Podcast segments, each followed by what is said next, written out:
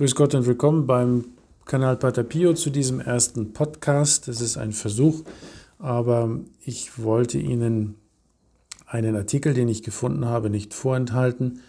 Gerade weil wir äh, vor einigen Tagen äh, dieses schöne Video veröffentlicht haben mit Pater Pio und die spanische Grippe, in dem er gesagt hat, oder das ist die Geschichte von Pater Pio, als die spanische Grippe kam, im Jahre 1918.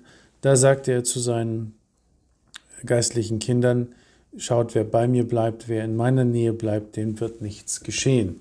Und so war es auch. Keiner von seinen geistlichen Kindern ähm, starb an der spanischen Grippe. Viele erkrankten, so wie Pater Pio auch selbst, aber keiner starb an der äh, spanischen Grippe. Und das ist nicht das erste Mal, dass ein Heiliger das sagt. Und ähm, dann es auch eintritt, dass diejenigen, die sich an ihn halten und vor allen Dingen an seinen Ratschlag halten, nicht affektiert sind und nicht ähm, getroffen werden von dieser Epidemie. Vergessen wir nicht, wir machen dies mit Ihnen zusammen.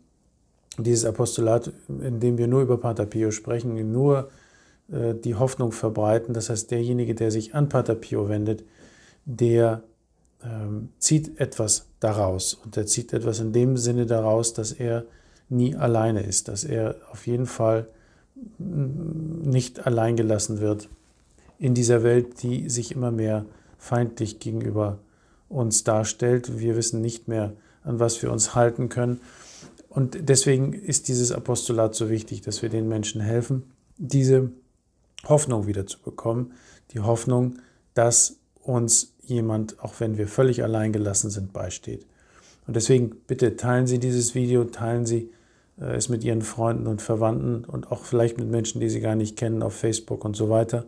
Und denken Sie daran, wenn Sie das tun, sind Sie eingeschlossen in die heilige Messe, die wir am nächsten Freitag, am kommenden Freitag, egal wann Sie dieses hören, lesen lassen werden für dieses Apostolat. Alle Ihre Intentionen sind dort eingeschlossen und auch die äh, derjenigen, die dieses Video sehen, weil sie es, weil sie es geteilt haben, sie, die gerade zuhören.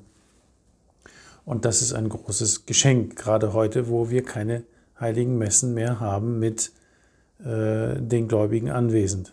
Wir haben wissen, dass die Priester die heilige Messe für uns zelebrieren und wir auch in die heiligen Messen eingeschlossen sind, aber wir dürfen nicht mehr daran teilnehmen. Wie lange das dauern wird, wer weiß. Machen Sie das und ähm, dann werden Sie sehen, eines Tages vielleicht werden Sie jemanden über den Weg laufen im Himmel, der Ihnen, sagt, der Ihnen sagen wird, schau, weil du dieses Video geteilt hast, habe ich mich bekehren können. Und das ist die Geschichte heute von Johannes Bosco, dem heiligen Johannes Bosco, der 1854 ähm, in Turin war und dort eine äh, als dort eine Cholera ausbrach. Und der heilige Don Bosco, das wissen Sie, lebte mit ungefähr 100 Kindern, 100 äh, Jugendlichen im äh, Oratorium, in seinem Oratorium in Turin und hatte dort eine Schule. Und die Cholera brach aus, 54, und brachte die Stadt stark in Mitleidenschaften. Ich habe diesen, diesen äh, Artikel gefunden in Gaudium Press, ich weiß gar nicht, Portugiesisch, glaube ich. Und der hat mich beeindruckt, weil wir vor einer ähnlichen Situation sind heute. Und äh, handelt von den geistlichen Waffen, die der heilige Johannes Bosco zur Bekämpfung dieser Cholera-Epidemie vorschlug. Und in einem Buch, so sagt der Artikel von Pater Angel Peña, äh, lesen wir, das Buch heißt Die Erlebnisse des Don Bosco.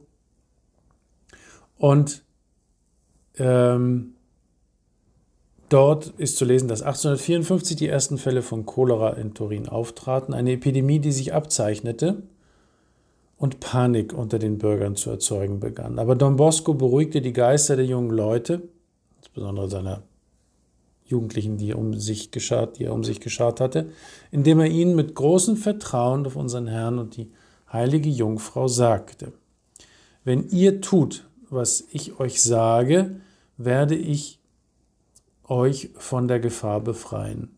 Zunächst einmal müsst ihr in der Gnade Gottes leben. Eine Medaille der heiligen Jungfrau um den Hals tragen, die ich segnen und jedem Einzelnen geben werde. und jeden Tag ein Vater unser, ein Ave Maria und ein Ehre sei dem Vater mit dem Gebet des heiligen Aloysius Gonzaga beten und die Anrufung hinzufügen, erlöse uns Herr von allem Bösen. Das ist das, was der heilige Don Bosco sagte. Also in der Gnade Gottes leben, die wundertätigen Medaille oder eine Medaille der heiligen Jungfrau. Die wundertätige Medaille gab, gab es seit 1830, also 1854 kannte man sie schon. Um den Hals tragen, eine gesegnete, und ein Vater, Pater Ave Gloria beten und am Ende hinzufügen, erlöse uns Herr von allem Bösen. Die Tage vergingen, so geht der Artikel weiter, und die Epidemie wuchs exponentiell. Ein bisschen vergleichbar mit heute, bis sie den Tod von 70 Prozent der Infizierten verursachte. Da sind wir natürlich weit davon entfernt, aber trotzdem. Viele derjenigen, die sich mit der Krankheit infiziert hatten, wurden ohne Hilfe oder Unterstützung verlassen, sogar von ihren eigenen Verwandten. Auch Totengräber mussten in die Häuser gezwungen werden, um die bereits verwesenen Leichen zu bergen. Als dies geschah, in der Nachbarschaft, in der sich das Oratorium befand, wo Don Bosco immer mit seinen geistlichen Kindern zusammen war und sie an die notwendigen Vorsichtsmaßnahmen erinnerte, aber vor allem dazu aufrief, vor Gott im Stande der Gnade zu bleiben. Also das geschah um sie herum. Ja. Und bei einer Gelegenheit sagte er ihnen, ich empfehle euch, so Don Bosco, morgen eine gute Beichte und Kommunion zu machen, damit ich euch alle zusammen der heiligen Jungfrau anempfehlen kann, indem ich sie anflehe, sie als ihre geliebten Kinder zu schützen und zu verteidigen. Nun, versuchen wir eine gute Beichte zu machen, dort wo es noch möglich ist. Und die Kommunion wird schwierig werden, aber wir können eine geistliche Kommunion machen.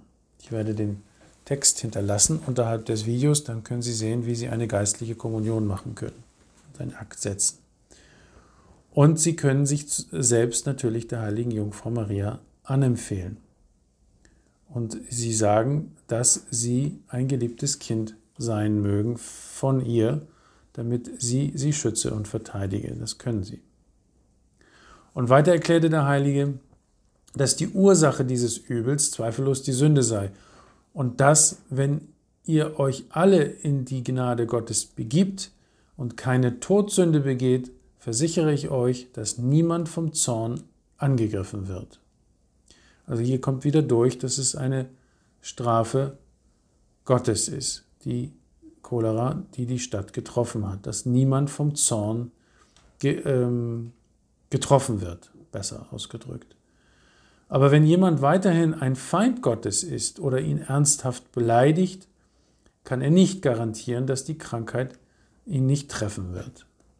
Also ganz klar eine Warnung, in der Gnade Gottes zu bleiben, vor allen Dingen von der Todsünde frei zu sein, denn die Sünde ist die Ursache dieses Übels, die, äh, dieses Übels, das da über uns kommt.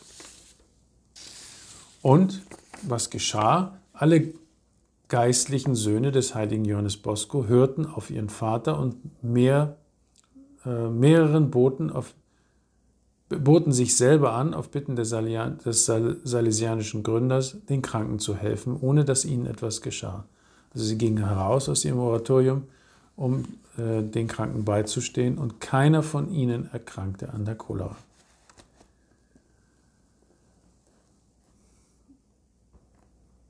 Das ist das, was Pater Pio versprochen hatte, seinen Kindern, und genau das ist auch eingetreten. Während der spanischen Grippe, die ja nur 54, 60 Jahre, bisschen mehr als 60 Jahre später auch äh, den Süden Italiens traf. Und der Achel Peña, der in diesem Buch, äh, der das in diesem Buch zusammengetragen, der schreibt weiter. Damals bildeten die Schüler des Internats mit Don Bosco und seiner Mutter, die war dabei, eine große Familie von fast 100 Personen. Sie lebten an einem Ort, an dem die Cholera große Schäden anrichtete und an dem jedes Haus rechts und links um seine Toten trauern musste. Nach vier Monaten der Epidemie fehlte jedoch keiner von ihnen. Die Cholera umgab sie erreichte die Türen des Oratoriums, aber als ob eine unsichtbare Hand sie dazu gebracht hätte, sich umzuwenden, gehorchte sie und respektierte das Leben aller. Und Johannes Bosco zögerte nicht, Gott und der Mutter Gottes seine Dankbarkeit für den Schutz des Lebens seiner jungen Leute zu zeigen. So sagte Papst Pius IX. am 8. Dezember 1854, also einige Monate nachdem die Cholera dort gewütet hatte, als er das Dogma der unbefleckten Empfängnis verkündete, diese Worte zu seinen Kindern. Danken wir Gott, liebe Kinder, denn wir haben Grund dazu. Denn wie ihr seht, hat er unser Leben inmitten der Gefahren des Todes bewahrt.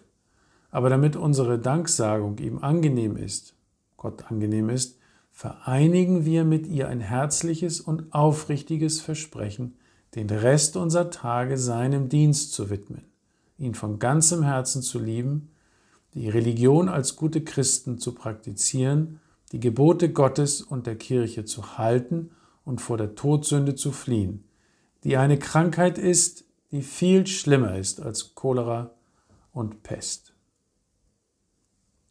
Das muss auch heute unsere große Resolution sein. Das müssen wir uns vornehmen. Denn wenn wir erkennen, dass diese Dinge, die über uns kommen, eine Strafe Gottes sein können, und wenn Sie mich fragen, ich sehe das als eine Strafe, und als Teil vielleicht sogar der Strafe, die uns in Fatima angekündigt wurde, dann müssen wir uns vornehmen, frei zu sein von der Sünde und ein Leben zu führen in Zukunft, das dem eines guten Christen würdig ist, nämlich äh, unseren Herrn zu lieben, von ganzem Herzen zu lieben, die Gebote Gottes und der Kirche zu halten und vor allen Dingen vor der Todsünde zu fliehen.